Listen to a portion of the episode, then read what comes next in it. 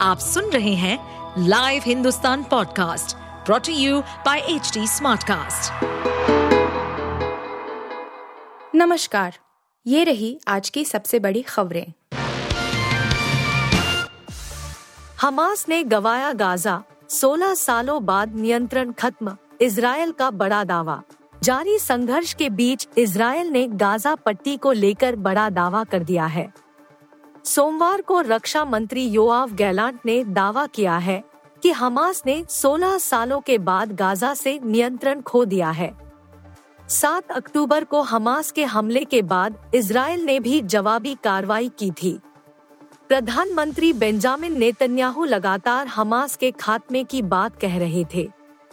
खबरें थी कि इजरायली बल गाजा के काफ़ी आंतरिक हिस्सों तक पहुँच गए थे। न्यूज़ एजेंसी एएफपी के अनुसार, गैलांट का कहना है कि हमास ने जिस गाजा पर 16 सालों तक राज किया, अब वहाँ से नियंत्रण खो दिया है।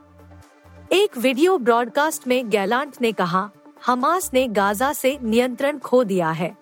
आतंकवादी दक्षिण की ओर भाग रहे हैं।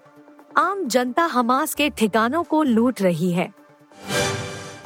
अब बिना मास्क लगाए न जाएँ बाहर, दिल्ली में तीन दिन दमघोंटू धुआँ छाने के आसार।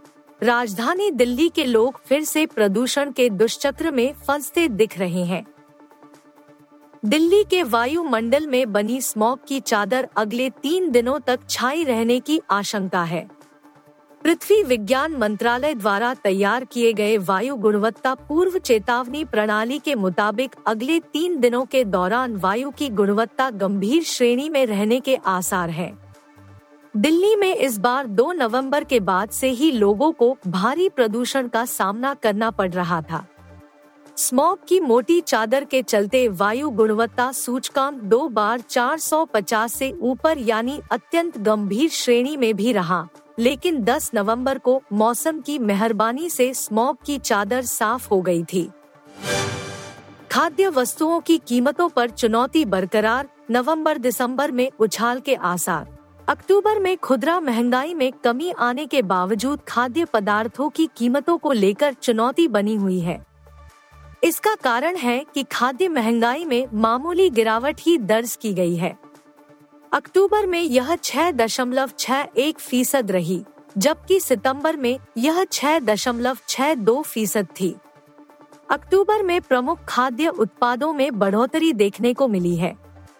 आर्थिक विशेषज्ञों ने भी नवंबर और दिसंबर में प्रमुख महँगाई दर में उछाल आने के आसार व्यक्त किए हैं। सोमवार को जारी उपभोक्ता मूल्य सूचकांक पर आधारित मुद्रास्फीति के आंकड़ों के मुताबिक दाल फल, अंडे, चीनी की कीमतों में इजाफा देखने को मिला। हालाँकि सब्जियों के दाम कम हुए। नासा का बड़ा मिशन खटाई में।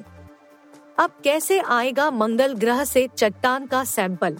नासा यानी national aeronautics and space administration के अंतरिक्ष वैज्ञानिक मंगल ग्रह की चट्टान के नमूने को वापस पृथ्वी पर लाना चाहते हैं। इससे जीवन के संकेतों के अध्ययन करेंगे। नासा का मंगल सैंपल रिटर्न मिशन पहला मिशन होगा जब रॉकेट किसी दूसरे ग्रह से उड़ान भरेगा। हालाँकि अब इस अंतरिक्ष मिशन पर संकट के बादल मंडरा रहे हैं। पैनल की रिपोर्ट में कहा गया है कि मंगल से नमूने लाने का मूल बजट अवास्तविक है और उस धन के साथ इस मिशन को अंजाम नहीं दिया जा सकता। इसमें आगे कहा गया कि वर्तमान में कोई विश्वसनीय, सुसंगत टेक्नोलॉजी नहीं है। इससे चार अरब डॉलर की राशि से इस मिशन को पूरा किया जा सके। सलमान की टाइगर तीन ने लगाई बड़ी छलांग, दूसरे दिन जवान और गदर टू को पछाड़ा। सलमान खान, कटरीना कैफ और Imran Hashmi starrer film Tiger तीन दर्शकों को बहुत पसंद आ रही है। यही वजह है कि दूसरे दिन फ़िल्म की कमाई में ज़बरदस्त उछाल आया है। पहले दिन नए रिकॉर्ड अपने नाम करने के बाद दूसरे दिन की कमाई के साथ फ़िल्म ने एक और उपलब्धि हासिल कर ली है। चलिए बताते हैं, आपको टाइगर तीन की भारत में कितने करोड़ कमा लिए हैं। रिपोर्ट के मुताबिक फ़िल्म ने दूसरे दिन सत्तावन दशमलव पाँच शून्य करोड़ की कमाई कर ली है भारत में। ये कलेक्शन हिंदी, तमिल और तेलुगु भाषा के बॉक्स ऑफ़िस को मिलाकर है। आप सुन रहे थे हिंदुस्तान का डेली न्यूज़ रैप, जो एच टी स्मार्टकास्ट की एक बीटा संस्करण का हिस्सा है।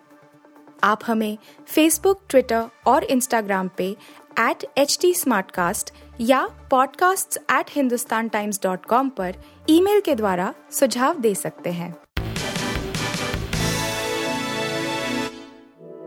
इस पॉडकास्ट पर अपडेटेड रहने के लिए हमें फॉलो करें एट एच डी हम सारे मेजर सोशल मीडिया प्लेटफॉर्म पर मौजूद हैं। और ऐसे पॉडकास्ट सुनने के लिए log on to W W W dot H D smartcast dot com